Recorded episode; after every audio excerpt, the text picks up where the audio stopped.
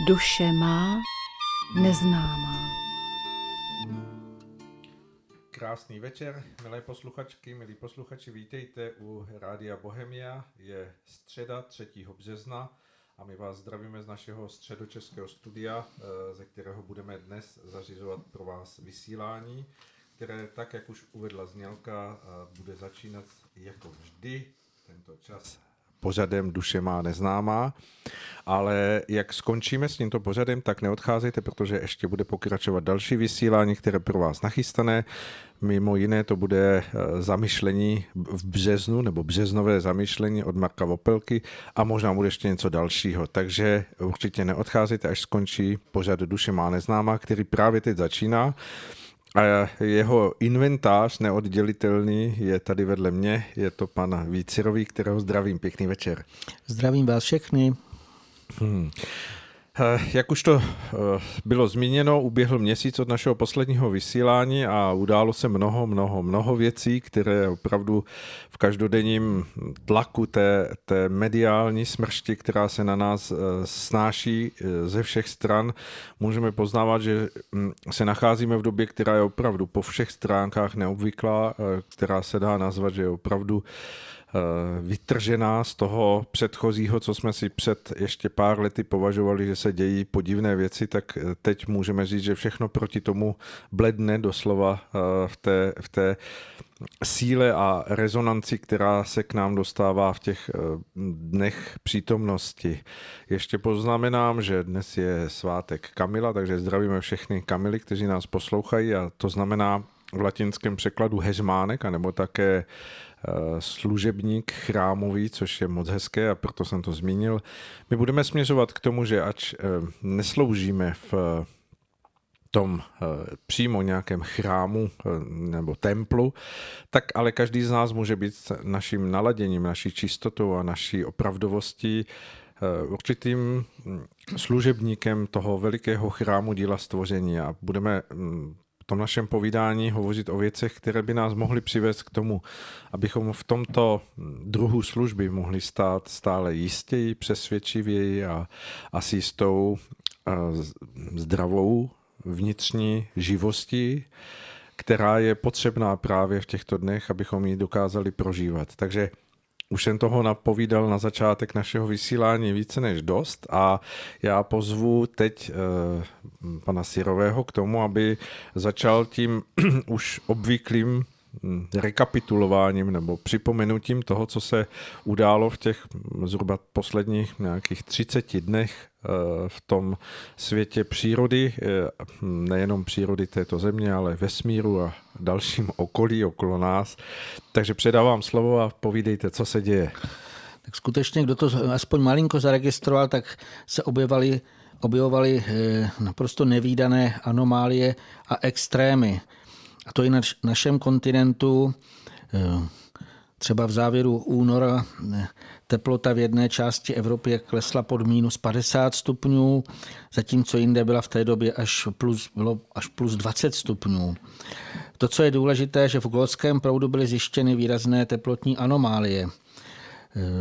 Teploty jeho vodce zvýšily o 6 až 8 stupňů Celsia na dlouhodobé průměrné teploty a tyhle ty anomálie se ještě stále zvyšují a vyskytuje se i ve vyšších, i těch větších hloubkách.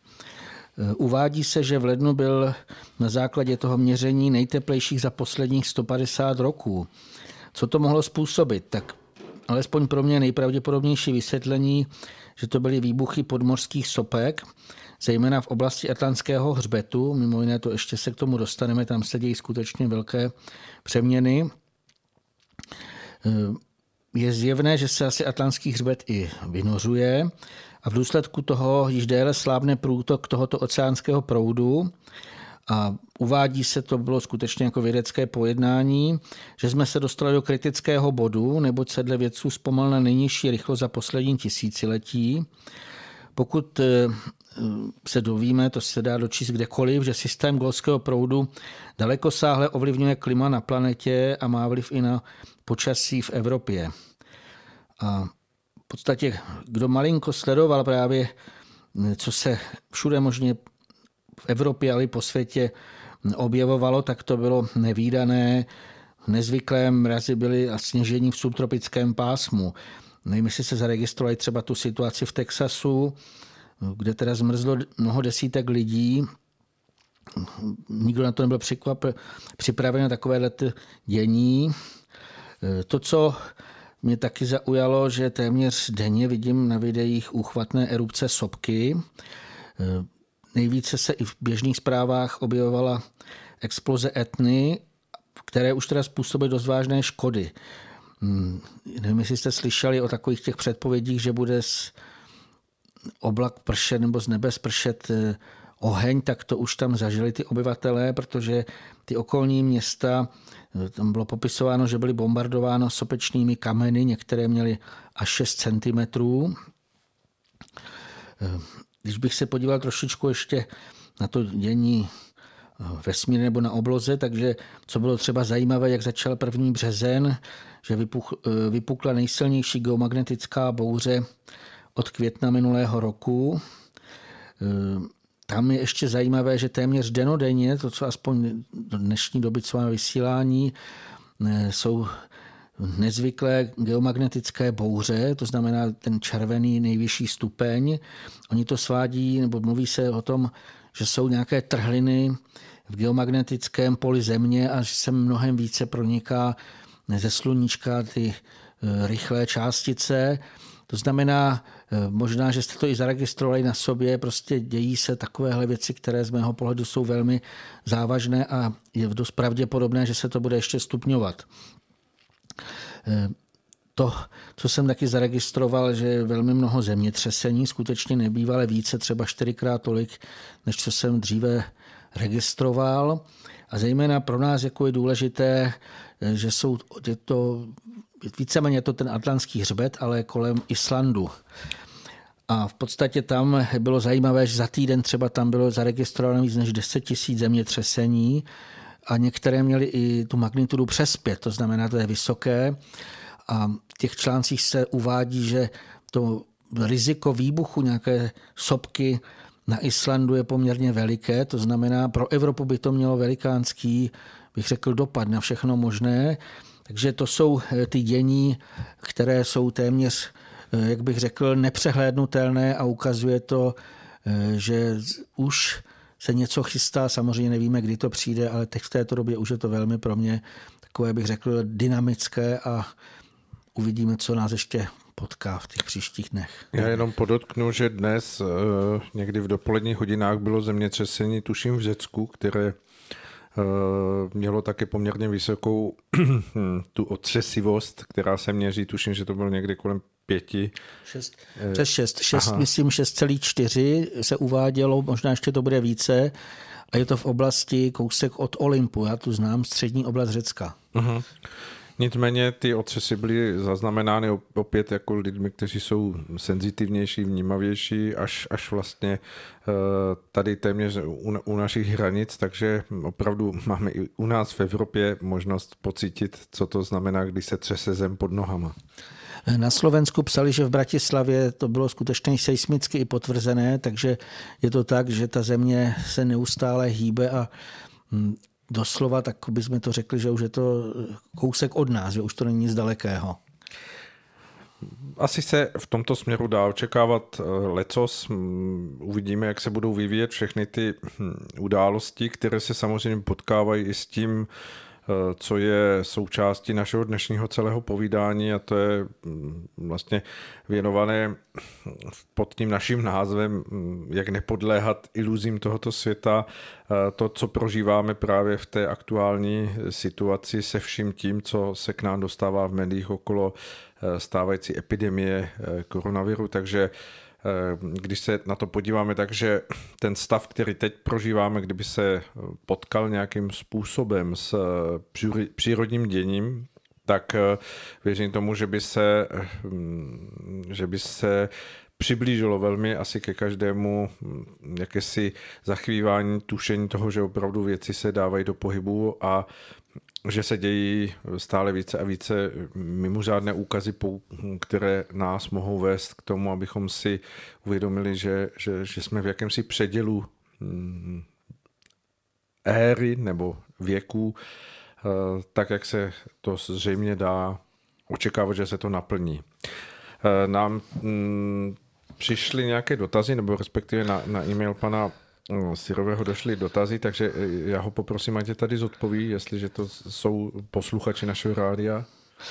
Jedna posluchačka mi zaslala dotaz týkající se, že na internetu mi poslala nějaké takové články, tam se tvrdí, že lidé, které církev někdy pokřtila, byť by to bylo třeba u malého dítěte, jsou údajně prokletí. Já jsem přesvědčen, že tohle tvrzení je samozřejmě nesprávné, že nejdůležitější je vždycky to současné vnitřní nastavení dotyčného člověka. A jestliže tady dříve pokřtění později pochopí, hm, nebo můžou se nějakým způsobem úplně odchýlit jinou cestou, to znamená, nejdou eh, cestou těch církevních dogmat, směřují třeba ke světlu, tak je úplně jasné, že eh, jsou chráněni, eh, co se týká jakéhokoliv prokletí, aby mohlo uškodit. Tak jednak by měli o v současnosti probíhající dění. My jsme si minule povídali třeba to, že to neustálé sugestivní strašení jakýmsi imaginárním virem lze přidat právě k tomuto ději, to znamená k prokletí. Tam je důležité, že ten daný člověk ještě musí tomu danému eh, tvrzení uvěřit. Eh, pokud se tomu tak stane, tak se nepatřičně změní jeho nastavení, třeba se začne bát. A v důsledku toho se může stát, že se u něj projeví právě toho, čeho se nejvíc obává. Jednoduše zde můžeme znovu připomenout obrovský význam odvahy, o tom jsme už mluvili a samozřejmě i důvěru v pomoc ze světla, protože je nesmírně mnoho pomocníků v tom neviditelném světě, kteří neustále eh, doslova jsou připraveni těm, kteří o to poprosí a kteří směřují správně pomoci. Tak eh, to je jedna část toho dotazu. Eh, potom ještě se tam byl jako další dotaz že se zase šíří tvrzení, že kdo si dokáže lehce odpojit všechny přivtělené duše. Někteří z nich se dokonce označují jako lovci duchů. Tak zcela otevřeně, já jsem přesvědčen, že není moudré věřit lidem, když se někdo veřejně chlubí tím, že eh, tím panuje nad všemi těmi temnými útvary záhrobními dušemi, to vlastně byla magie. A pokud ještě někdo se skutečně jako snaží předstírat, že uloví co si nehmotného, tak to už samo o sobě eh, nějaký takový děj naprosto, alespoň z mého pohledu, nepřijatelný. Eh, o tom, že to bývá většinou jen fraška, to se může, kdo chce, dozvědět z různých zdrojů. A s humorem a nadsázkou to bylo krásně ukázáno ve filmu A co když je to pravda, nevím, jestli jste to viděli. Eh, tam byla taková zajímavá situace, že nějaký muž se přestěhoval do bytu, kde mm, tam se mu objevovala vlastně duše té předchozí obyvatelky, nebo tak paní, která tam vlastně si ho pronajala ten byt. A teď on se snažil to pomocí všech možných eh, způsobů jako tu duši eh, zahnat. A teď si pozval nejdřív nějakého kněze, který tam stříkal svěcenou vodu a teď měl nějaké liturgické předříkávání. Pak si tam pozval skutečně jako takzvané lovce duchů, kteří neustále předstírali, že něco ulovili. A tam v tom filmu bylo tak hezky ukázáno to, že ta duše té ženy stála vedle a teďka doslova jako komentovala to, co dělají ti, to, ty, co jich chtěli zaplašit a vůbec nic jich nevšímala. To znamená, mm, ten znalost toho vůbec takzvaně to, co je v té jiné dimenzi, nebo ať už to vezeme, jestli je to jemnohmotný svět, nebo nějaký ještě ty bližší úrovně té hmotnosti i toho astrálního, a vůbec i vidění jasné a potom eh, ta daná celá situace, každý případ je úplně jiný, to je důležité. Tak eh, to je jenom vlastně k tomu, aby se lidé nenechali moc stahovat eh, do takovýchhle tvrzení. Ono už to navazuje i na to, co my tady budeme si dále říkat o iluzích vlastně o tom, aby lidé neuvěřili všemu, co se kde píše. Já nevím, jestli chcete k tomu něco ještě doplnit. Jen se hm, možná podivuji nad tím obsahem těch otázek, protože eh, je to pro mě hm, trochu eh, v takovém kontextu toho, co se skutečně okolo nás děje, hm, takové až úsměvné, ale zřejmě asi jako to jsou otázky, které patří jako do té dnešní doby a zřejmě také mohou být nakonec podnětem k tomu, aby se lidé zamýšleli nad určitými záležitostmi, které přichází právě těmi nejrůznějšími formami, takže asi mají své místo ty otázky. Tak pojďme, pojďme k těm iluzím tohoto světa. Tak jak jim nepodléhat? Tak v prvé řadě eh, si uvedeme, co se pod iluzemi eh, dá nalézt i na internetu. Uvádí se, že to je iluze milný smyslový věm. A ke smyslovým podnětům patří všechno, co vidíme, slyšíme, nebo cokoliv vlastně vnímáme hrubohmotnými tělesnými orgány. Toto pak bývá následně v mozku vyhodnoceno a dle toho pak člověk jedná. Pokud se v tom přitom nespolu účastní to živé vycítování lidské ducha, pokud to skutečně neprocítíme, tak žel ten rozumový úsudek bývá e, velmi často nesprávný nebo chybný. Z toho pak vyplývá nějaké klamné očekávání a milné naděje. E, to je poměrně dost, bychom řekli, nebezpečné, protože pokud se toto nesplní, tak e, mnohdy ten člověk pak bývá nešťastný, zoufalý, no, může upadat do naprosté beznaděje. A z toho pak vyplývají závažné jednak psychické, ale i fyzické choroby. Tohle bych na to upozornil, protože skutečně samo o sobě to nastavení takového toho neštěstí, zoufalství vyvolává mnoho, mnoho změn v krevním složení ve vyzařování člověka a právě jako to může vyvolat veliké, veliké problémy. Co se týká těm nebo ještě bych tady dodal, vlastně v našem vlastním zájmu je, aby jsme odhalili, co to jsou iluze a nepodléhali jim. My už jsme v minulých pořadech opakovaně mluvili o iluzích mediálního eh, světa, co veřejná média, co v podstatě všude možně prezentují. Eh, tam bych jenom dodal jednu věc, aby si lidé uvědomili, ať se na to podívají, že všechny tyto média jsou akciové společnosti. To znamená, někdo do nich vloží kapitál a ten převažující akcionář, ten, kdo má největší podíl, on vlastně řídí chod tohohle té dané instituce. To znamená nejen, že odvolává ředitele nebo může i nějaké ty zaměstnance, ale určuje i to třeba, co by měli nebo neměli říkat. Tohle je velmi důležité si uvědomit, že to není skutečně názor velmi často nějaké jednotlivce, ale je to někým určované. Co se týká televize, takových těch kde se to hýbe, tak eh, zase tam by lidé měli pochopit, že jsou to placení herci, co tam zase říkají to, co jim někdo nakáže. Eh, žel, lidé je berou jako celebrity a někteří, to můžeme říct, že i zbožňují, to je takové velmi zvláštní. A to, co vlastně takové, mi ten přišel ten obraz, že eh, dříve, když se lidé klaněli k oltářům nebo kněžím, tak dneska se velmi často ty soudobí lidé skutečně s takovou naivní důvěrou zlížejí k těm svým velkoplošným obrazovkám a teď čekají, co tam kdo vlastně řekne a podle toho se řídí. Co mě překvapuje, že ty naprosto lehkomyslně přijímají, co se tam ehm, říká, předvádí. Pokud skutečně se probudíme duchovně, tak zjistíme, že často jsou to naprosté iluze, co tam, nebo můžeme říct si i lži, Eh, je to různě to můžeme pojmenovat, ale rozhodně to nemusí vůbec odpovídat realitě nebo tomu správnému. Eh, proč tomu lidé věří? Tak tam já jsem si uvědomil, že je to kvůli tomu, že už odedávna věřili různým iluzím, které eh, se víceméně někteří chytřejší jedinci velmi, velmi často ve všech historických etapách, to jsou samozřejmě, když se podíváte do historie, tak vždy tam najdete tyhle ty záznamy. Pokud bychom si dali to, co je nejstarší, nebo to, co nejvíce známe, tak třeba obyvatelé dávné Atlantidy. Jejich vládci propadli píše a začali se označovat za bohy a ty jejich podání této zhoubné iluzi uvěřili a začali je vlastně uctívat kvůli tomu. Ten důsledek byl naprosto řekněme, zhoubný, protože tím se odvrátili od té pravé víry v nejvyššího Boha. To už jako byl začátek toho pádu. Samozřejmě přestali už se řídit podle jeho stanovených e, zákonů nejvyššího A jak to dopadlo, to je známo, celý kontinent Atlantidy musel být potopen, takže tohle je jeden takový obraz. Ta následující rozvinutá kultura, což je taky známý, je Egypt. Tam dopadly obdobně.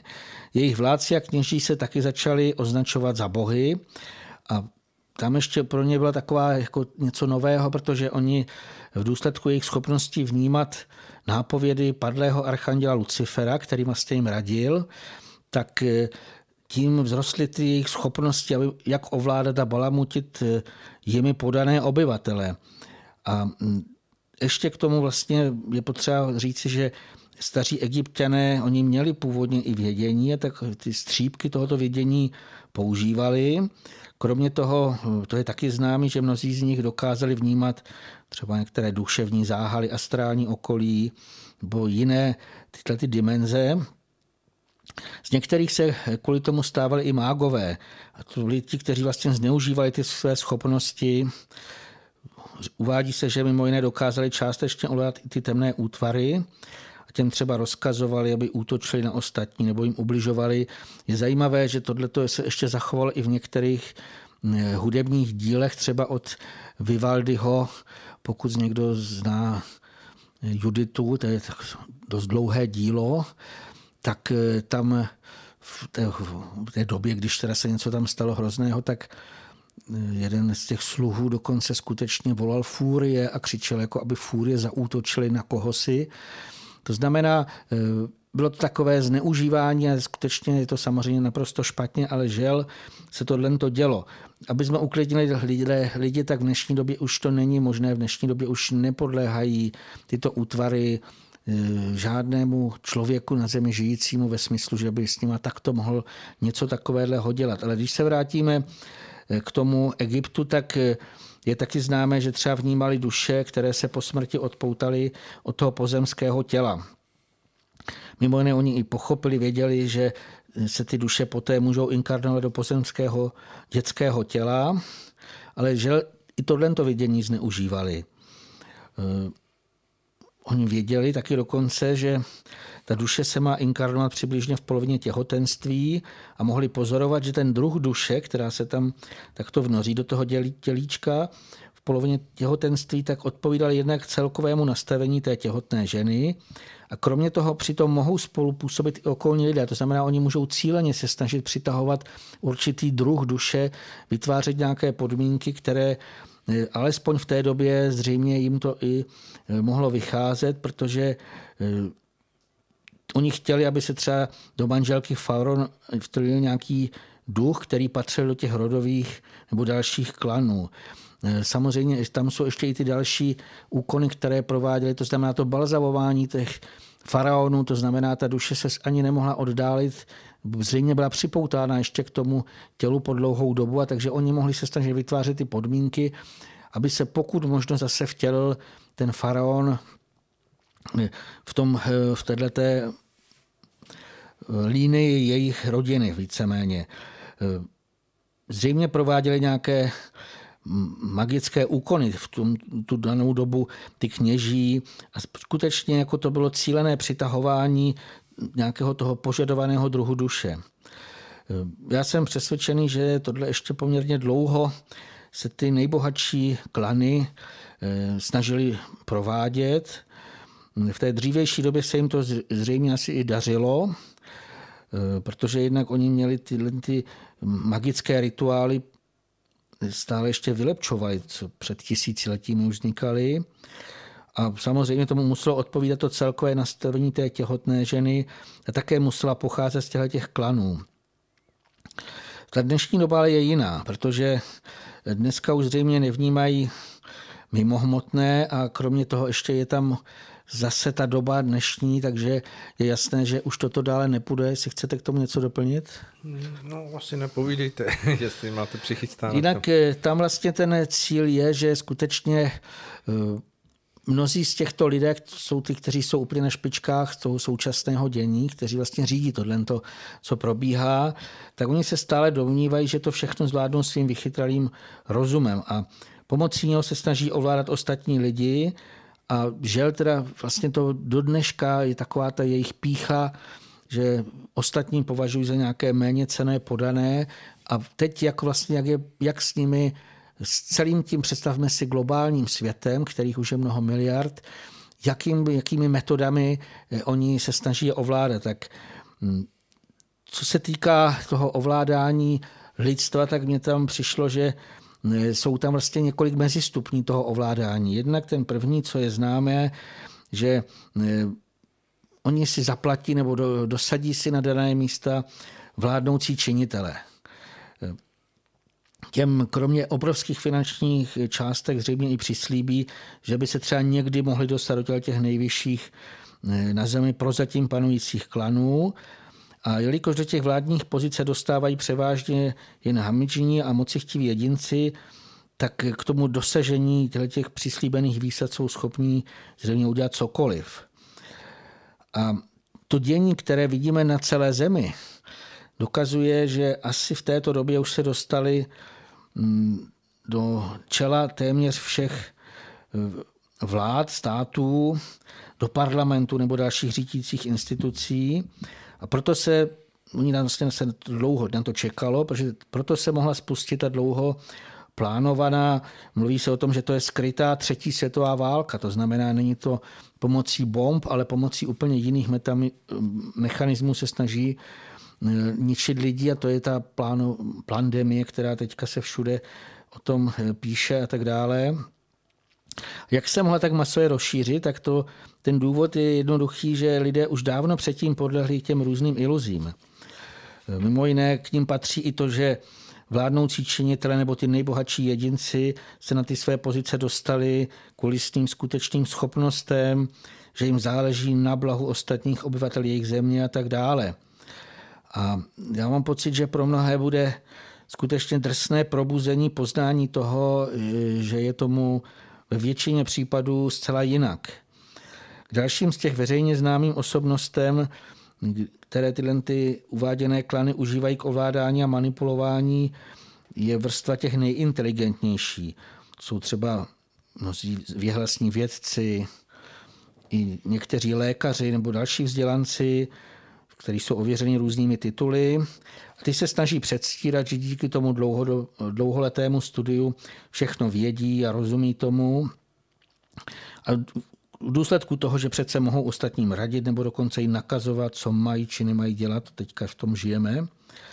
Ale nicméně, nicméně je tomu skutečně tak. Mm, každý poctivý člověk, který vystudoval vysokou školu, tak musí přiznat, že tam nezískal žádný patent na moudrost.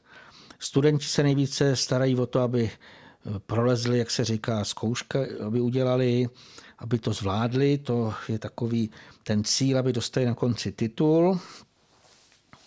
No ale když takový člověk školu dokončí, ten titul obdrží, tak najednou ve většině případů zjistí, že ho tam doopravdy nic moc nenaučili a že toho nic moc ani neví.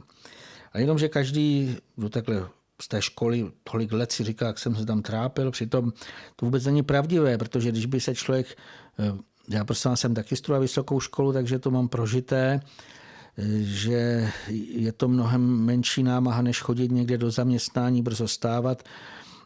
Je to víceméně jen taková iluze, že člověk myslí, že jako je tím, že ji vystudoval, že jako má něco navíc, ale přesto většina lidí to jako tomu uvěří a proto je tak dost e, i zaskočí to, že málo kdy nebo ve většině případů není to jejich studium nějak moc ani finančně ohodnocené. To znamená, nedostanou tolik, kolik by si představovali.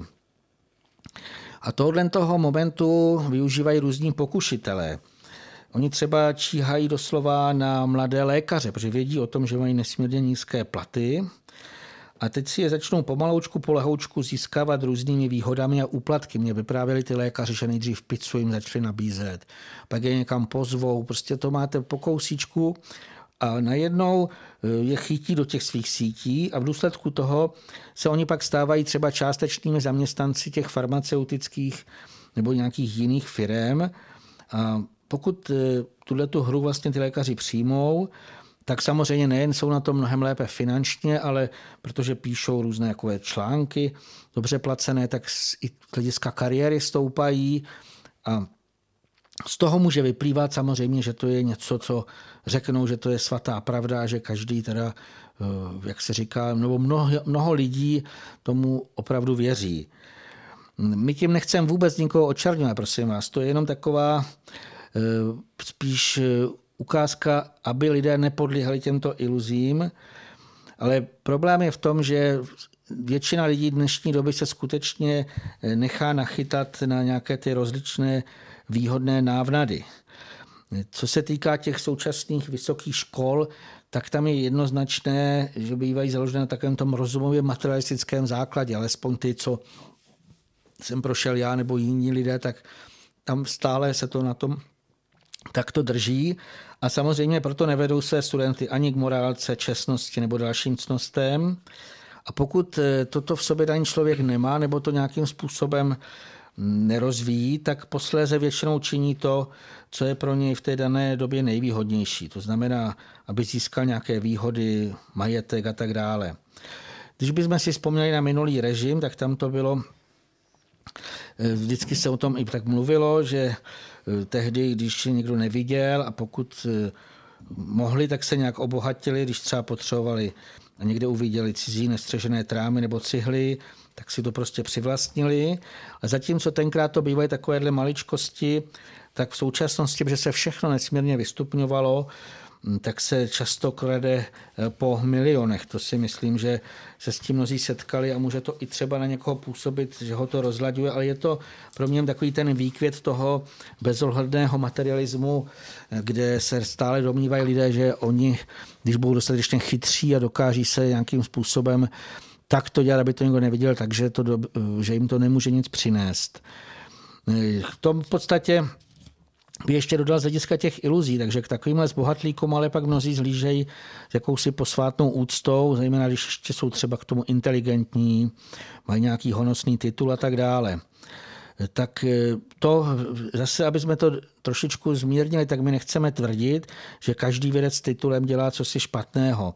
To dokázají třeba historie minulosti bylo hodně obětavých vědců, kteří se usilovně snažili pochopit přírodní zákonitosti a nalézt pomocné cesty, jak třeba udržet zdraví a tak dále.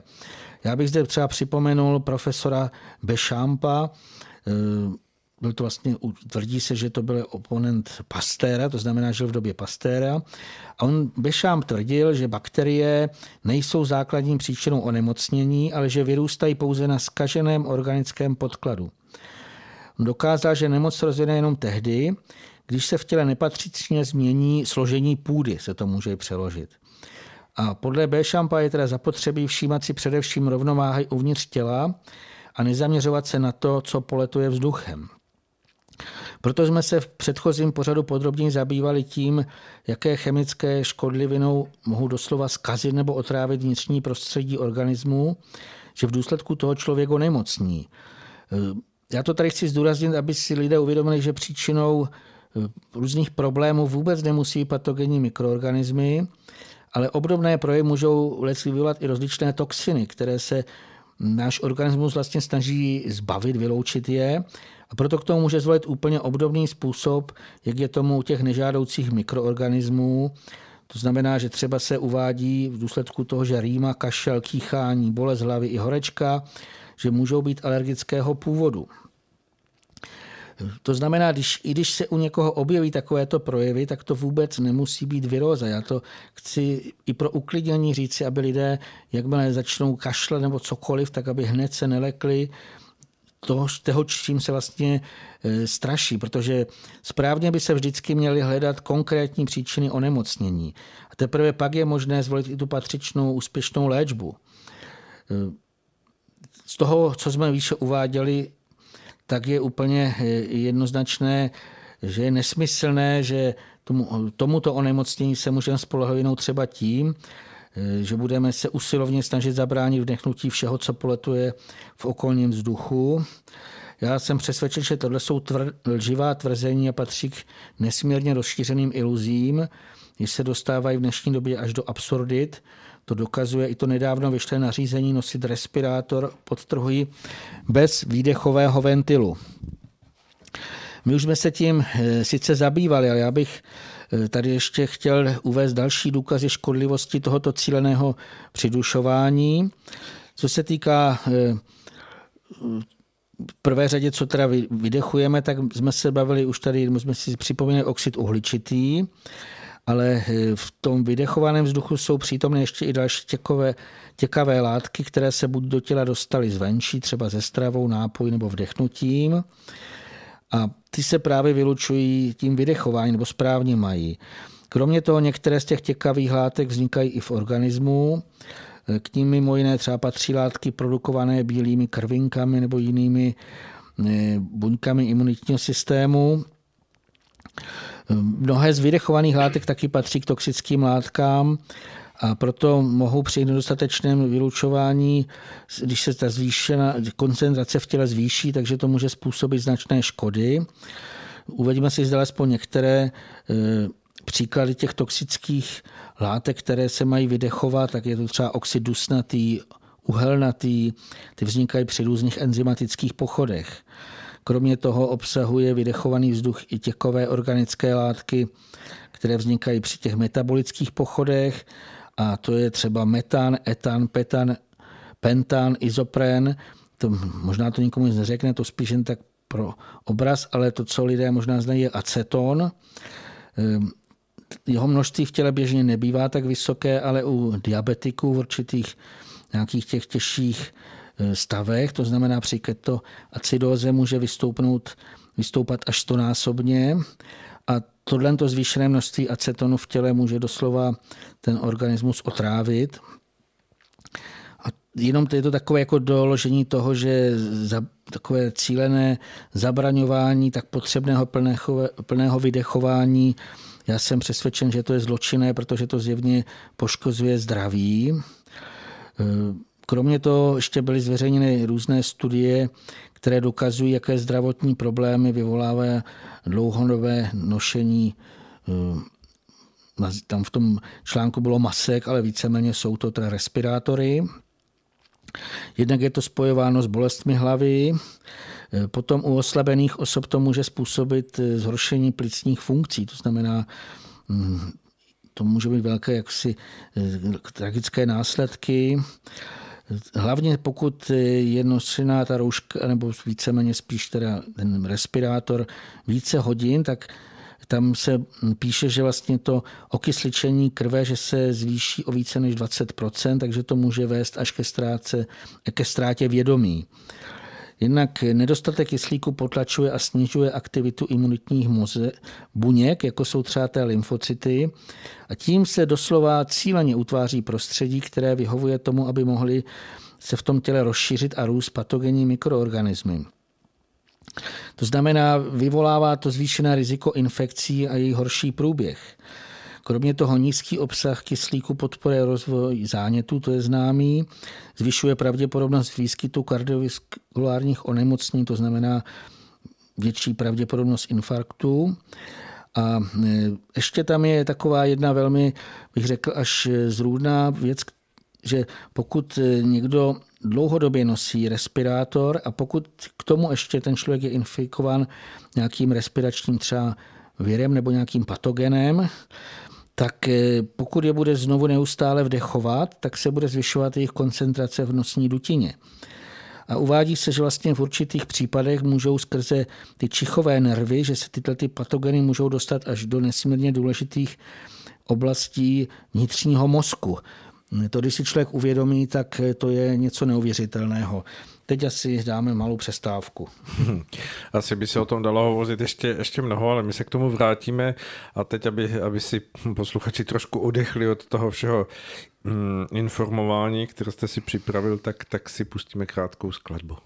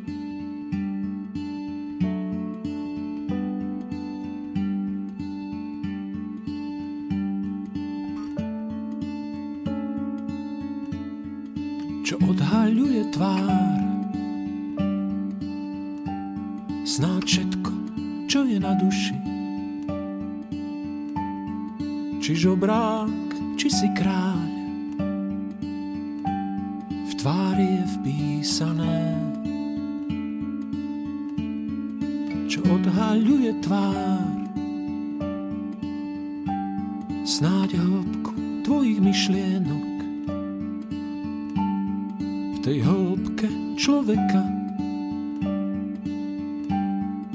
bytie preteká.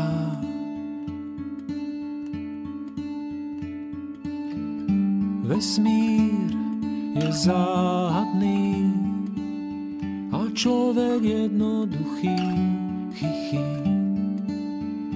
Vesmír je jednoduchý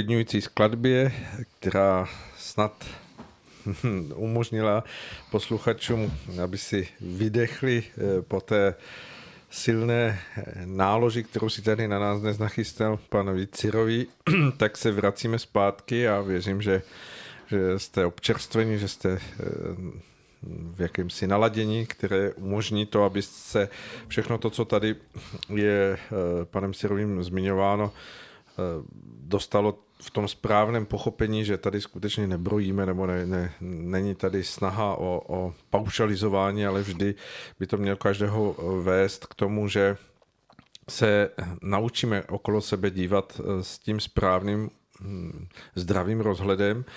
A že to, co tady zmiňujeme, je, je určitá vybítka k tomu, aby, aby jsme o věcech přemýšleli, aby jsme se snažili hm, nepřijímat ty věci, i když vypadají navenek velmi, v, velmi přesvědčivě, tak abychom je nebrali s tím jakýmsi stoprocentním přijímutím v jakési naivnosti, nebo jak bylo zmíněno v tom, že, že člověk podléhá té iluzi toho, že když je něco řečeno z nějakého jakoby oficiálního místa, takže to je hm, jakoby nespochybnitelný fakt a v tomto směru, aby, aby jsme eh, skutečně o věcech dokázali v té hm, přirozené zdravosti přemýšlet a uvažovat, protože to je cílem k tomu, že se člověku hm, postupně otvírají oči a on může vytvářet svoji vnitřní nastavenost tak, aby, aby skutečně všemi těmi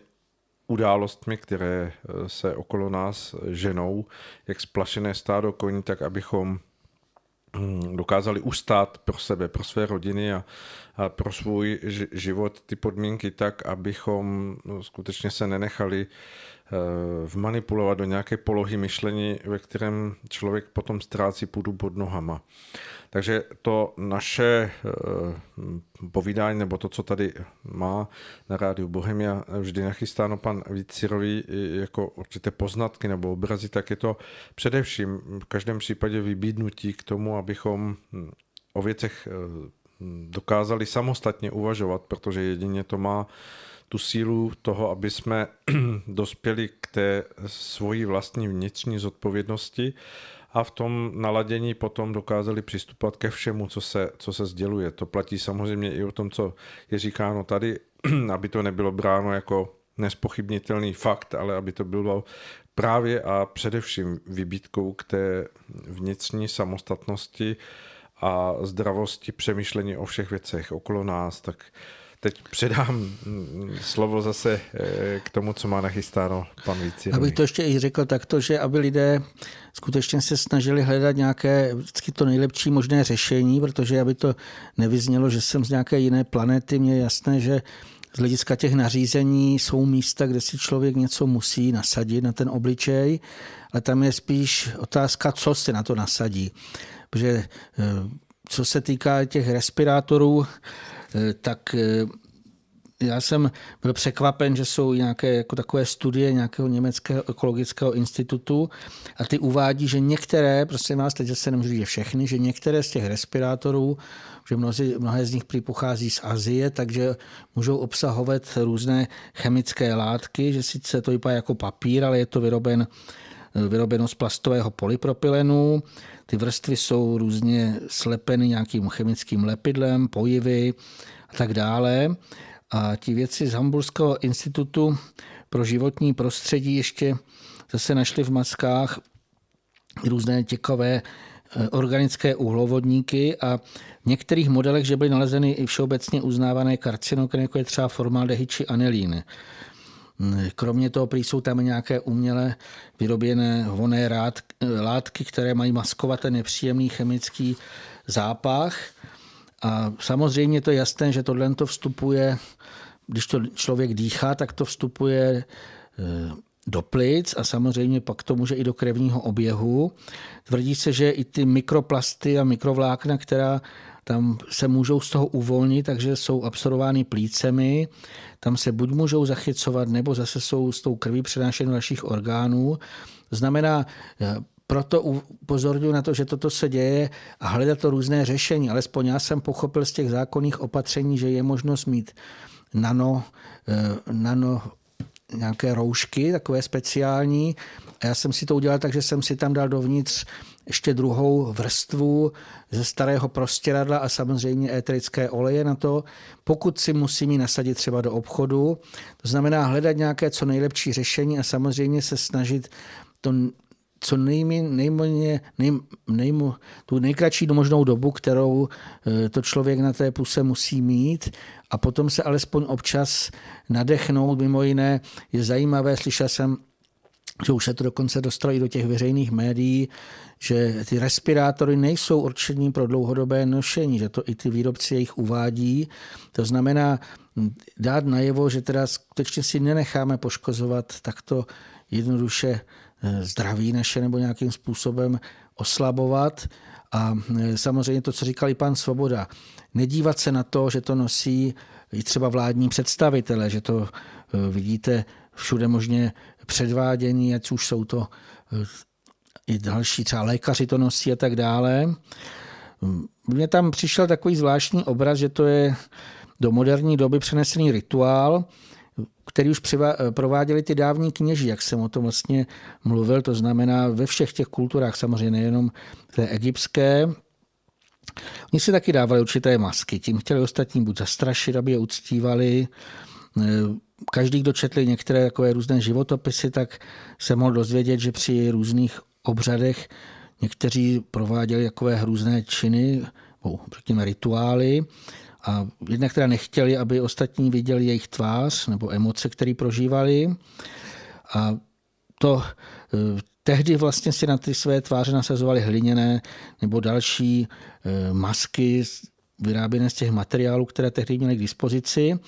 Já jsem kdysi v jednom článku, co jsem psal, tak dnešní dobu nazval dobu umělohmotnou. A protože to tak vnímám, tak v dnešní době se pouze změnil ten užívaný materiál, z kterého jsou ty masky vyrobeny.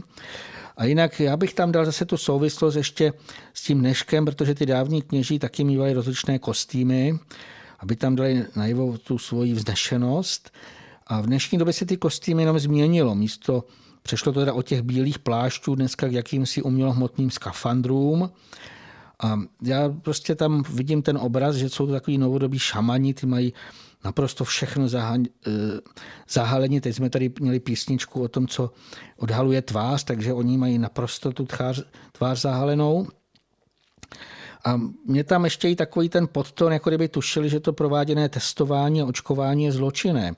A protože se musí skrýt, možná, že tím chtějí stěžit i to své následné stíhání a odsouzení jako válečných zločinců, které týrali a poškozovali své pacienty. To není můj výmysl, o tom mluvil nějaký lékař na takovým velmi emocionálním videu, že skutečně je to špatné, to, co se děje. Hlavně třeba, co se týká to testování dlouhými špachtlemi, které vlastně strkají nesmírně hluboko do hlavy a mě už volalo mnoho lidí, nebo psalo třeba ze Slovenska, jak je potom nesmírně pálí nosní dutina, krvácí z toho. Bolí je to, až z toho pláčou ty ženy. Dokonce, že jim z toho následně vznikají rozličné zdravotní problémy, tam je to pro mě alespoň ten obraz, už jsme se o tom zmiňovali, že se tam zanášejí různé škodliviny.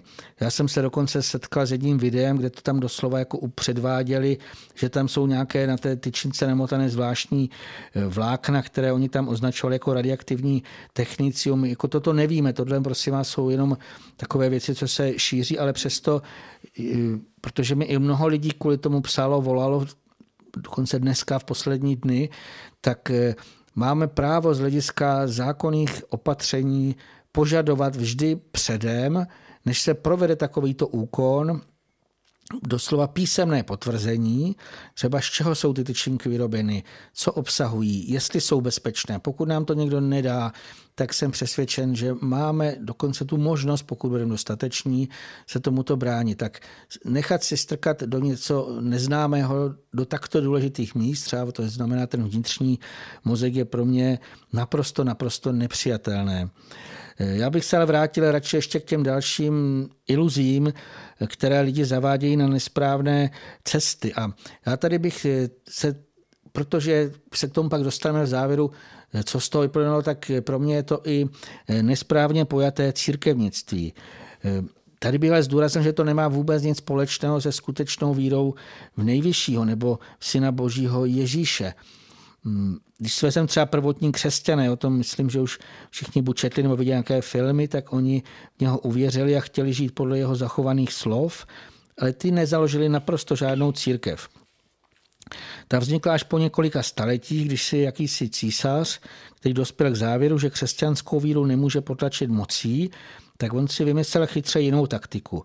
Vyhlásil tehdy křesťanství za státní náboženství a založil církev, Zároveň se vlastně prohlásil za papeže jakožto zástupce božího na zemi.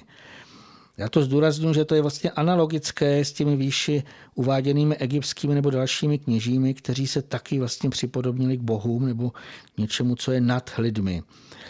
Co se týká takové té, eh, zase tohle není prosím vám, že bychom někoho chtěli hanět, ale to je známé z historie, že eh, církev si budou jako hierarchii a měla tam určité koncily, kdy si vždycky odhlasovali eh, ti hodnostáři podle toho, co potřebovali pro ty své dogmata.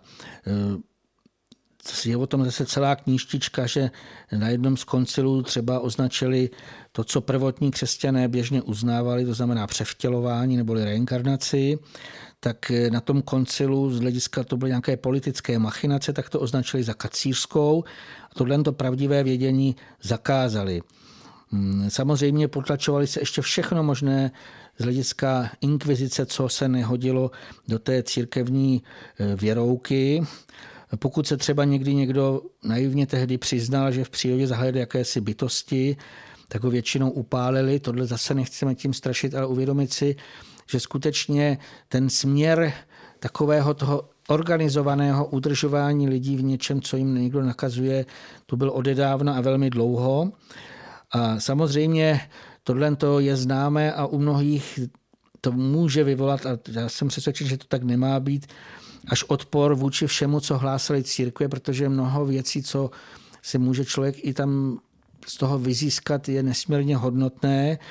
A žel ale kvůli tomu mnozí lidé jako kdyby zamítli víru eh, v Boha, v nejvyššího. To jsem mnohokrát slyšel, že jsou lidé, kteří možná i vnitru jsou přesvědčeni, že něco musí být nad nimi, ale přesto z důsledku jako nějakého takového toho pojetí odmítavého se tomu eh, brání.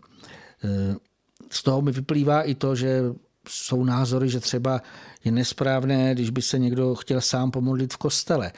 I tohle to prosím vás vůbec tak eh, nemá právo jeden člověk druhému do toho mluvit. A je jednoznačné, že někteří lidé se právě v tom tichu chrámu mohou nejlépe stišit, rozvroucnit, mm, doslova otevřít se z hůry přicházející síla, ta modlitba tam má mnohem větší, bych řekl, i ten prožitek je eh, mnohem silnější. A z toho důvodu je jednoznačné, že by se neměli věřící lidé odrazovat ani od návštěv kostelů, ale ani od kostelů, ani, pardon, od kostelu, ale ani od hřbitovů. Já na to upozorňuji z toho důvodu, že eh, tím, že jsem žil dlouho v Praze, a tak jsem si mnohokrát prožil, když jsem se chtěl skutečně stěšit, že jsem si musel najít někde eh, chrám nebo kostel, samozřejmě ne, když tam probíhaly nějaké obřady, ale jen tak, když tam bylo ticho, anebo druhé z takových těch nejklidnějších míst v tom velkoměstě, kde to vlastně ty energie, ty vibrace všude možně jsou doslova takové eh, rozlaďující, tak eh, to byly starší hřbitovy, kde tam byly takové to, ten klid, eh, úplně jiné naladění. To znamená, tohle všechno jsou místa, kde se člověk může mnohem lépe pomodlit, anebo nějakým způsobem i uvnitřnit takže to nemá nic společného s tím, co jsem tady říkal, eh, takového toho nesprávně pojatého církevnictví. Tam bych řekl, že je eh, pro, pro problém v tom je vlastně, že eh, lidé kvůli tomu, že odmítli někteří jako celkem, jako celkově víru, tak eh, tím si způsobili eh, něco velmi, velmi škodlivého. Ale tam, eh, co se týká vlastně toho církevnictví, takže to, co by se nemělo nikdy stát, aby to přerostlo v uctívání a čehokoliv pozemského, anebo nějakým vychytralým rozumem vymyšlených věcí. Mimo jiné, ale k tomu patří i to, o čem jsme si tady povídali předtím, protože skutečně lidé trpí kvůli tomu, že přijímají tyto iluze, že nemůžou prohlédnout tu nesprávnost eh, všech těchto vnucovaných iluzí. A samozřejmě eh, lidé by měli pochopit, že už se mají přestat klanět těmhle těm modlám rozumu. Připomeňme si první přikázání, které nabádá k tomu, aby uctívali pouze nejvyššího Boha.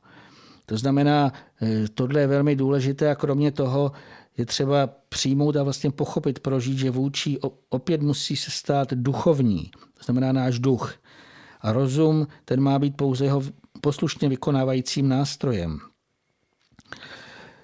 Když se ptáme, proč se většina lidí tolik odchýlá od Boha a vědění o duchovních zákonech, Jednak jeden z těch důvodů je to, že to jejich plné pochopení a poznání vyžaduje určitou námahu a dostatek věrohodných a pravdivých zpráv, aby skutečně postupně to, co je nám přinášeno, to, jsme to mohli přijmout na těch všech svých úrovních z hlediska cítění, ale i rozum musí doslova dostat nějaké vysvětlení, to, co člověk potřebuje vědět.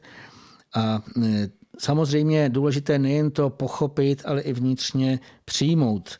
E, to, pardon, ještě e, chci tam dodat, že samozřejmě pokud my něco i slyšíme, čteme, nebo my tady něco vám povídáme, tak eh, je na vás, aby to, co eh, je, tu říkáme, bylo jednak srozumitelné a pokud má dojít nějaké změně, tak to musí se dotknout skutečně nitra.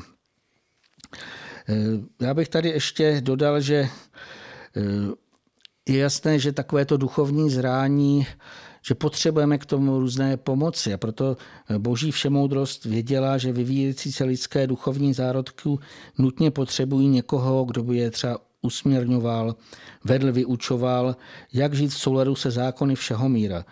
A proto docházelo ve všech historických etapách, eh, že sem přicházeli, eh, nebo byli vysláni ze světlých úrovní, poslové, zvěstovatelé, další pomocníci, a zejména v těch počátečních fázích toho lidského eh, vývoje na Zemi bychom se bez těch pomocníků naprosto neobešli. Tam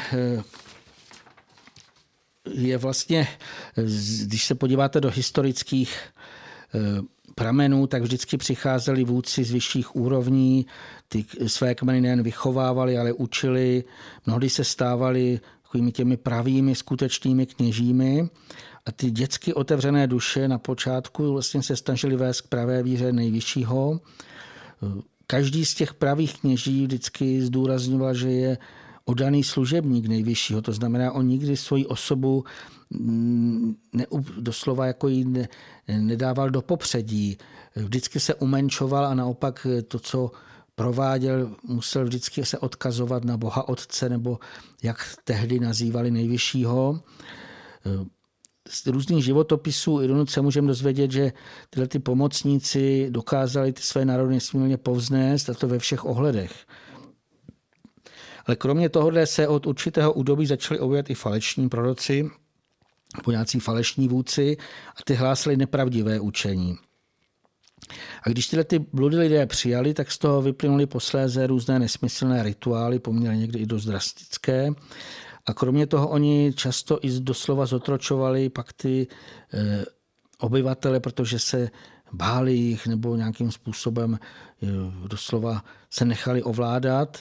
Hm, takže jak jsme si třeba uváděli ten příklad kněží z Egypta, ale podobně dopadly v mnoha dalších zemích. Ale Bůh stále hledal cesty, jak pomoci eh, lidem, kteří zbloudili.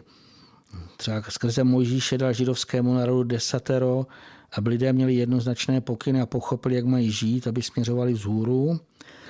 Ale ani tyhle ty písemné zaznamenané zákonitosti nedokázaly zamezit tomu úpadku.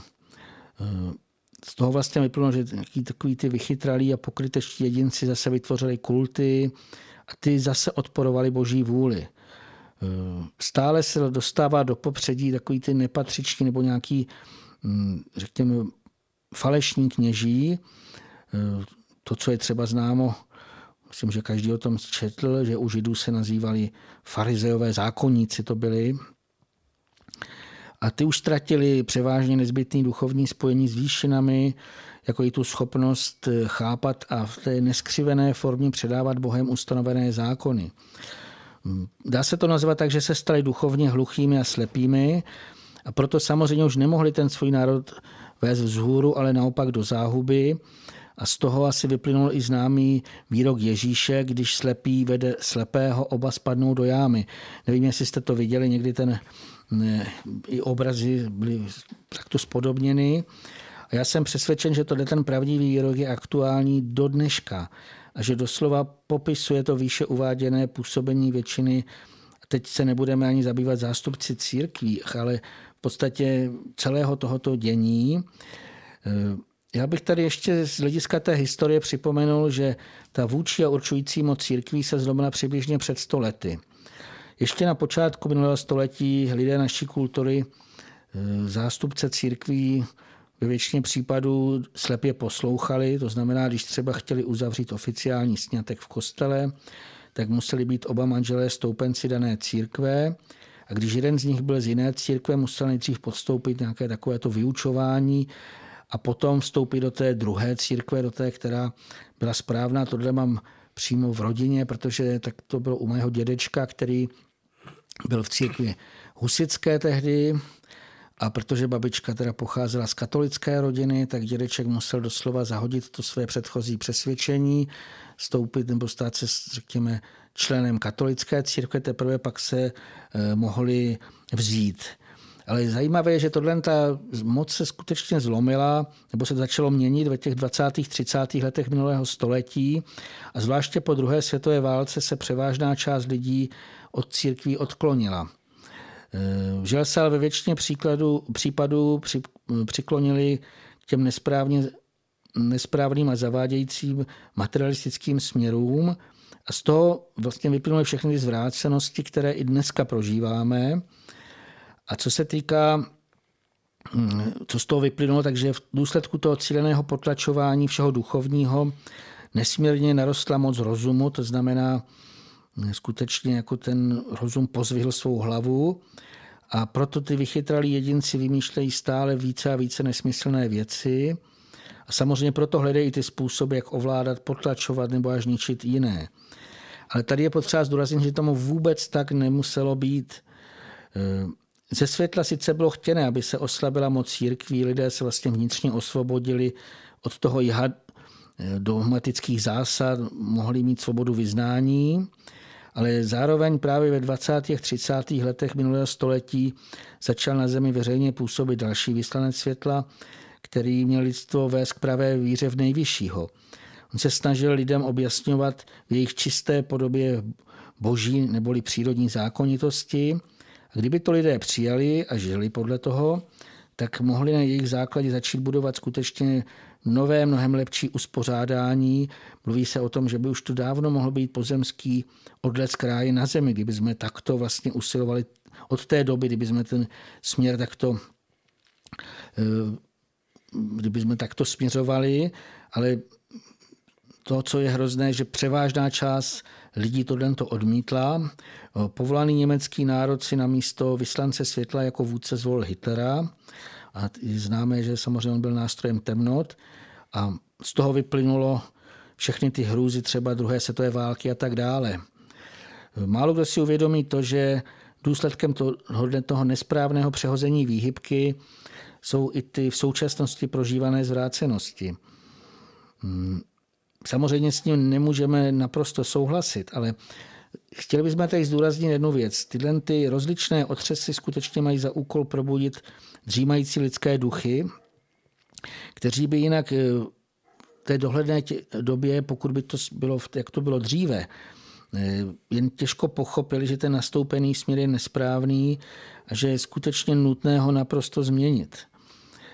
To, co vlastně teď prožíváme v této době, tak obdobně jako před stolety se k zemi zase přibližuje velmi silný paprsek světla, který pochází až z božského a to je v tom pozitivním to napomáhá k duchovnímu probuzení. Mimo to ještě máme k dispozici v písemné formě samotným vyslancem světla zaznamenané slovo pravdy. V knize Poselství grálu samozřejmě nestačí ho jenom přečíst, ale musí ho člověk procítit, prožít a žít dle něj. A samozřejmě tam bychom mohli říct, že je na každém lidském duchu, eh, jestli to současné prožívání přijme a využije to ke svému vzestupu. Myslím, jestli chcete něco k tomu, pane Svoboda, dodat ještě vy? Hmm, tak eh, jak vás poslouchám, tak samozřejmě mi vždy eh, přichází určité obrazy, myšlenky, které hm, vždycky ve výsledku nakonec vedou k tomu, že nesmírnou zodpovědností každého z nás je, je vést eh, život, který je naplněný tím mm, opravdovým eh, stupněm citovosti, eh, schopnosti jednat čistě a pravdivě, odložit veškerou přetvářku a, a zbavit se všech schopností, které jsme si osvojili v úvozovkách schopností eh, z těch vyjetých kolejí, které jsme převzali hm, možná v rodině, v zaměstnání nebo ve způsobech druhých lidí.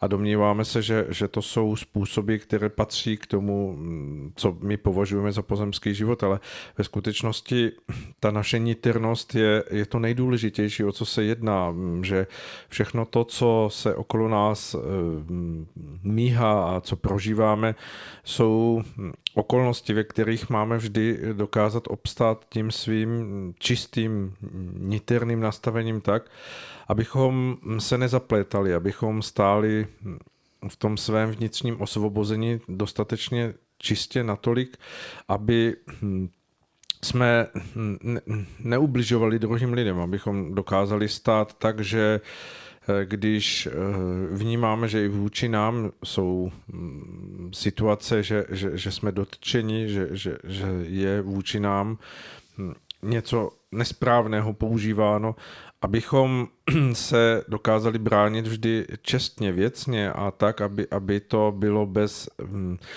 negativních emocí, abychom dokázali stát ve všem s tou, pokud to jen trochu je možné, eh, čistou věcností, která se eh, opírá o hm, právo lidského života tak, jak je člověk vnitřně přesvědčený o tom, že to je jeho cesta a zároveň, aby v tom nebylo ani trochu náznaku, eh, že, že toto právo se staví na úkor druhých lidí. To znamená, abychom vždy stáli s tou vnitřní jasností a, a, a čistotou Eh, naší duchovní jiskry, která v nás může a má planout tak silně, aby přezázila všechny hm, úskočnosti a všechny domněnky, které vznikají v tom myšlenkovém nastavení hm, našeho mozku jako vedlejší cesty, jako něco, co, co se jeví, že to je možná jako dobrá cesta, ale ve skutečnosti je to v rozporu s naším svědomím. A proto,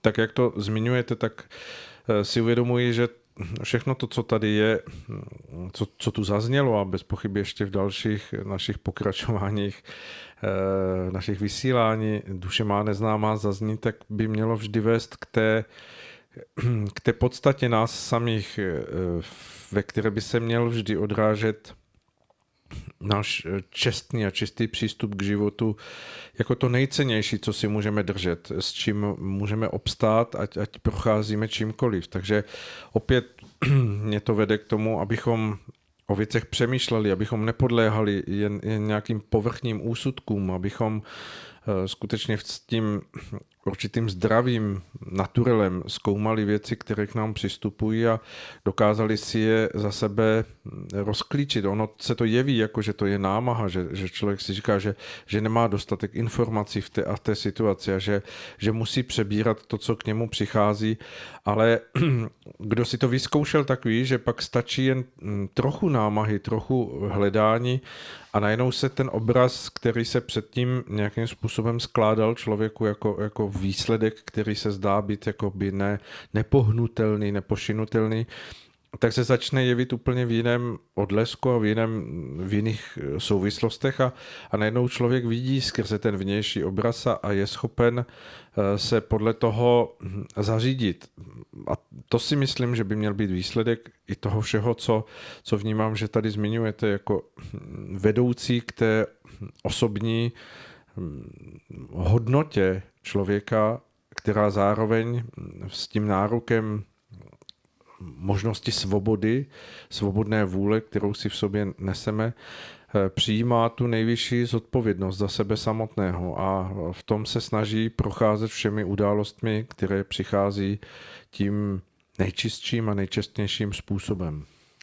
Jak tady povídáte ještě o té čistotě, tak v podstatě pro mě ten obraz je takový, že je skutečně už nezbytné očistit naší duši od všech těch nánosů, od toho, co jsme po ty tisíciletí a vlastně i v té současné době, co se na ní může doslova jako kdyby nanést. A e, možná bych připomněl jednu věc, tento náš pořad, kterých už myslím je teď nevím kolik desítek, tak když si vznikl, že jsme, nebo jsme velmi často mluvili věci, které jsou v knize Jak ochraňovat čistotu duše, která se právě tímto zabývá. Eh, jenom bych to spíš zmínil z toho důvodu, protože to považujeme za skutečně důležité, proto už je tolik desítek těch pořadů. A dodal bych k tomu ještě tu věc, eh, alespoň něco potěšujícího, eh, že tento pořad, jak už jsem říkal, byl ovlivněn původně touto knihou, ale zase tento, jako to, co jsme si zde povídali, se dost ze nějaké té části dostalo do druhého vydání, jako ochraňovat čistoty duše, které nedávno jsme kdy dávno byla vydána po druhé, druhé vydání. A je tam asi pět kapitol navíc o tom, o čem si povídáme a stále je to o tom, jak udržet skutečně to své vnitřní nastavení v té čistotě, aby se tam nedostalo nic špatného. Ono je to tak a tak důležité právě v dnešní době. My jsme na počátku tam mluvili o tom, eh, co všechno eh, se děje v březnu a skutečně téměř každý březen, nevím, jestli si na to vzpomenete, bývá dost náročný, takové to předvelikonoční období, přestože to, co alespoň já tak vnímám, je o mnoho, mnoho oktáv nebo řekněme mnohem, mnohem intenzivnější. A tady v žádném prostě případě rovnou říkáme, nechceme strašit, ale možná se mnozí už setkali s určitou předpovědí, že to závěrečné dění eh, začne právě nějakého jednoho března. Eh, uvádí se, že má zemřít velmi mnoho lidí. Eh, další vlastně to, co se v té předpovědi říká, že lékaři, že budou tvrdit, že to je způsobeno nějakým novým, zatím neznámým smrtícím virem. Tohle už se vlastně děje. Ale aby jsme to trošičku i převedli na jinou rovinu, tak eh, to, co vlastně teď na sobě můžeme cítit, je nesmírně silné, zesílené záření.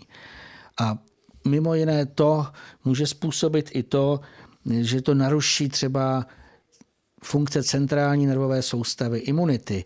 A proto budou lidé víc a víc nemocní. A to záření my buď můžeme vzít, jako kdyby, že se budeme bránit, vzpínat, anebo se vřadíme do toho. Aby jsme nějakým způsobem tím vlastně prošli, tak je potřeba si uvědomit, že musíme už odložit že to záření se zesiluje. Nevíme, kdy co přijde, ale cítíme na sobě, že záření se zesiluje. A tam je nutné, že už je skutečně musíme odložit všechny ty nepatřičné stavy. Tím třeba patří strach nebo ty nesmyslné iluze. Lidé věří tomu, že to vyřeší lidský rozum. Musíme pochopit, že tomu tak není. Jenom božská všemoudrost ví, jak dále. Taky samozřejmě máme tu mnoho, má zde věr, mnoho věrných božích služebníků. To znamená třeba bytostní, tak i oni nám můžou přemoc překonat to všechno, vlastně, co teď probíhá a co ještě přijde. To znamená uvědomit si, žijeme skutečně ve velkém probíhajícím dění. Záření se zesiluje, země se hýbe, to jsme si říkali. A teď závisí na nás, jak my se k tomu postavíme. Vždycky máme možnost se vřadit se do toho harmonického, můžeme říci, je to harmonický proud, který přichází z hůry. Když bych ještě úplně to odbočil nebo nějakým způsobem to chtěl přirovnat, zkuste si někdy udělat takový ten kontrast, když se podíváte na ty veřejné zprávy nebo nějaké ty informační zdroje a pak vyjdete ven do přírody.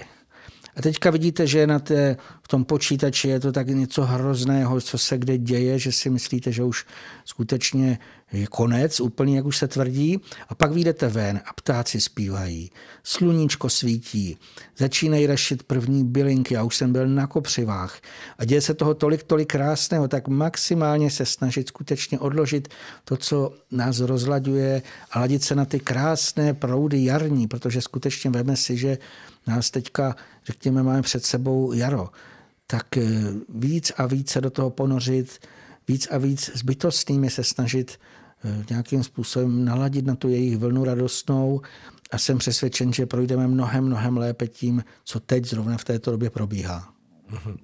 Jen připomenu to, že jaro na této naší severní polokouli znamená, že se eh, neustále prodlužuje den a zkracuje noc, což je taková symbolika toho, že skutečně se nám dostává více světla, ať už je to to světlo při, přilétávající k zemi ze slunce, ale i to je symbolika toho, že se, že se opravdu můžeme delší čas eh, nacházet v tom, že, že všechno okolo nás je zřetelné, vnímatelné, můžeme prožívat právě eh, všechno to, co se pod vlivem těchto paprsků děje v přírodě a jakým způsobem dokáže právě hm, ten svět přírody využívat tu nádheru přílivu světla a tepla ze slunce k tomu, aby se hm, oděla příroda do, do rozpuku té své svěžesti, nádhery, občerstvujícího vyzařování. A v tomto směru bych já osobně hleděl k těm následujícím dnům, protože hm, osobně na eh, předpovědi hm, nevěřím, protože eh, svobodná vůle člověka znamená, že se mnohé může změnit a mnohé může být ještě úplně jinak, než tak, jak je to eh, nějakým způsobem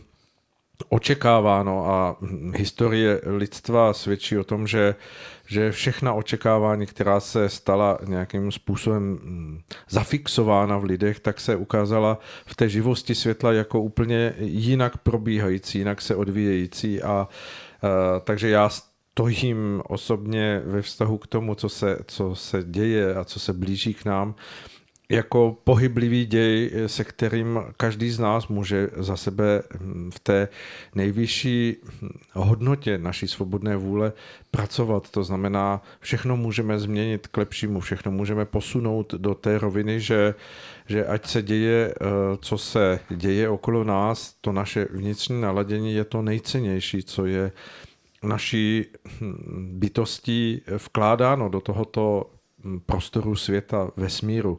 A je samozřejmě potřebné si uvědomovat, že to, o co se vždy v našem životě jedná, je naše duchovní bytí, naše duchovní podstata, která eh, má výhled k tomu svému dalšímu pokračování, sílení, moudření, zjasňování jen v tom, nakolik si dokážeme v sobě udržet a rozvíjet eh, naši vlastní vědomost eh, dobrotivosti, čistoty, vnímavosti s druhými lidmi.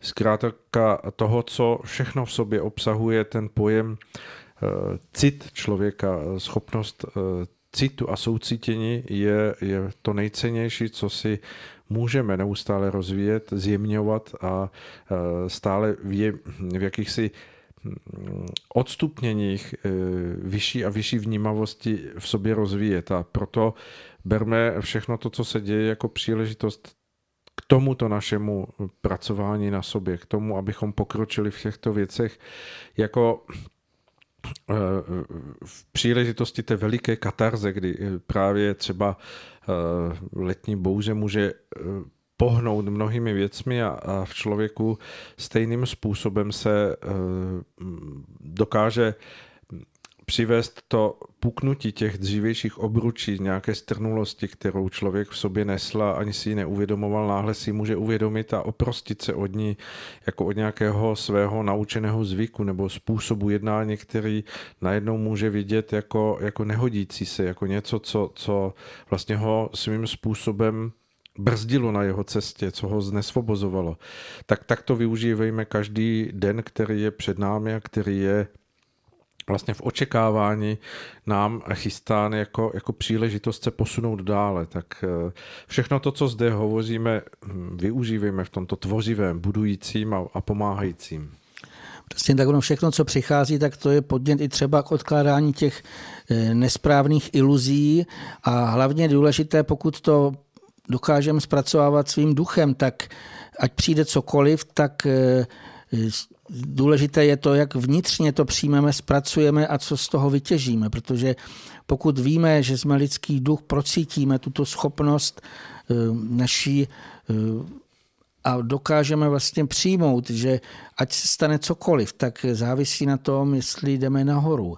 Znamená, i kdyby se někomu zdálo, že už je ta situace zoufalá, že se cokoliv děje hrozného, tak pokud pochopí, že naše duchovní jiskra skutečně se má vrátit, nebo náš duše, můžeme říci, má stoupat do těch světlých úrovní a e, potom v tu chvilečku, když tam to pojmeme, ten vnitřní, vlastně odvážný, musí tam být ta odvaha, vroucnost, pravost víry, důvěra v nejvyššího, tak pochopíme, že vlastně cokoliv se bude dít, tak e, i můžeme říci, že to je hlediska boží vůle, že tady teďka v této době probíhá cosi, co je v souladu s, nejvyš, s tím, co nejvyšší chce, aby se stalo. A pro nás, jako ten směr, pokud ho udržíme vzhůru, tak to může být jenom pod eh, nějakým takovým tím podbídnutím, aby jsme už skutečně nemeškali oni minutu, odložili všechno, co nás tíží, všechno, co tu duši znečišťuje nebo nějakým způsobem ji rozlaďuje a oddali se tomu, co cítíme v té přírodě. Teď pokud maliličko jenom se člověk naladí, tak tam je stále takové to radostné tvoření, jak všichni bytostní už se připravují na ten rozpuk, jak už se těší na ty sluneční paprsky, mm, jak to všechno vlastně je připravené k tomu novému růstu.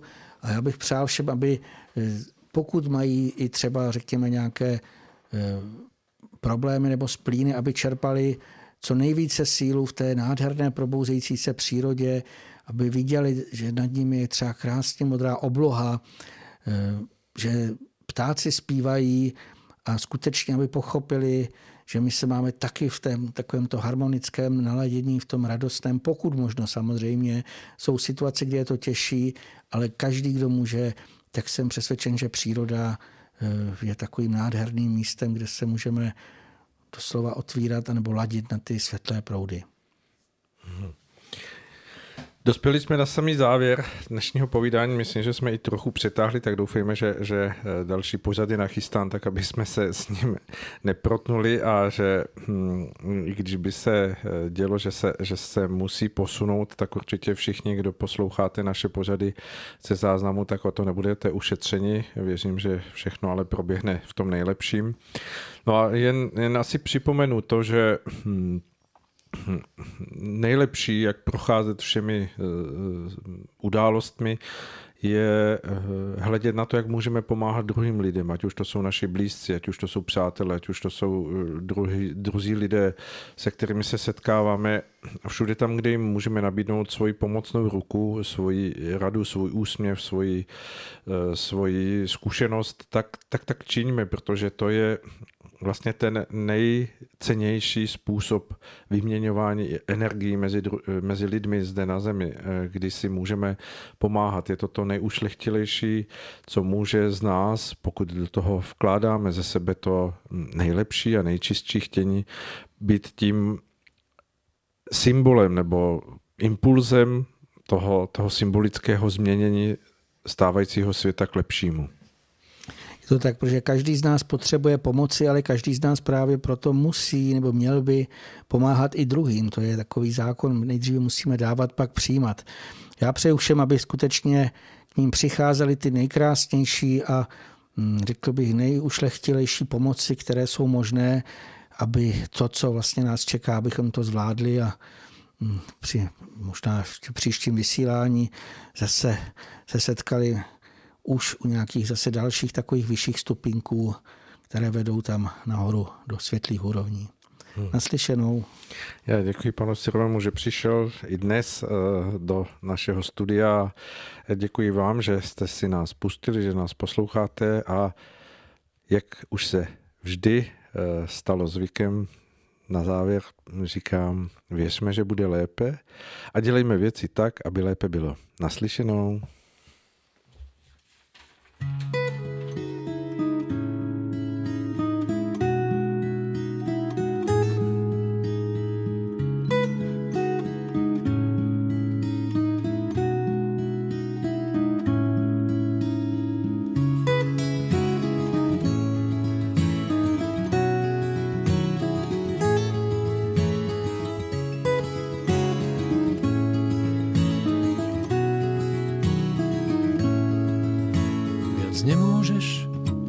Pokiaľ pochopíš, pravdy sa dotýkať. Ja viem, že abecedu poznáš a všetky písmenká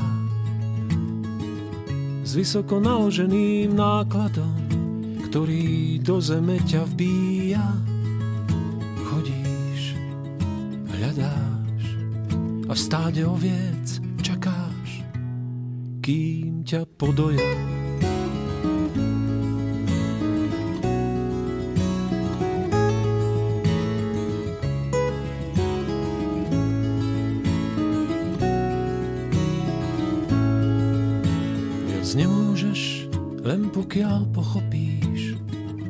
Pravde byť na blízku.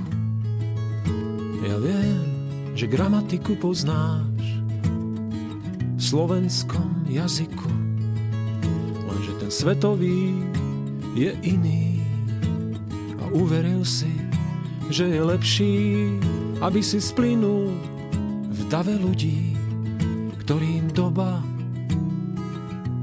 zaviazala oči.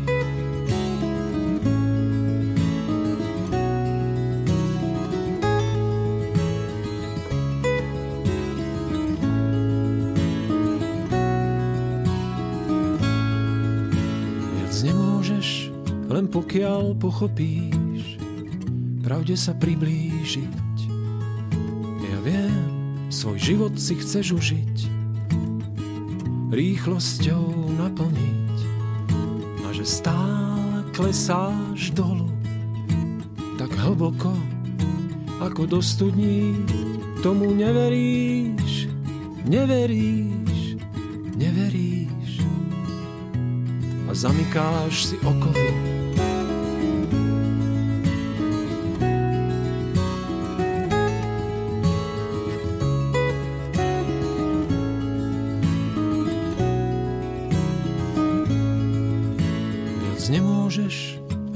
Pokiaľ pochopíš, pravde sa odovzdať. Ja viem, si na seba hrdý. A chceš sa podobať. Tomu najvyššiemu z najvyšších. A možno to je zmena celá. A kým to pochopíš, pochopíš, pochopíš. Život so smrťou sa strieda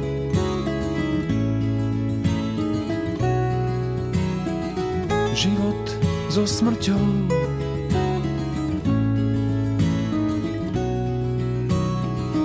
Život so smrťou.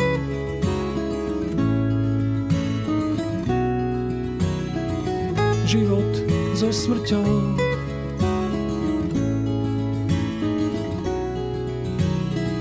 Život so smrťou.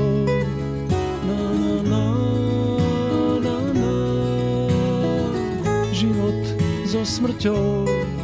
Na, na, na, na, na. Život so smrťou. Na, na, na, na, na. Život so smrťou.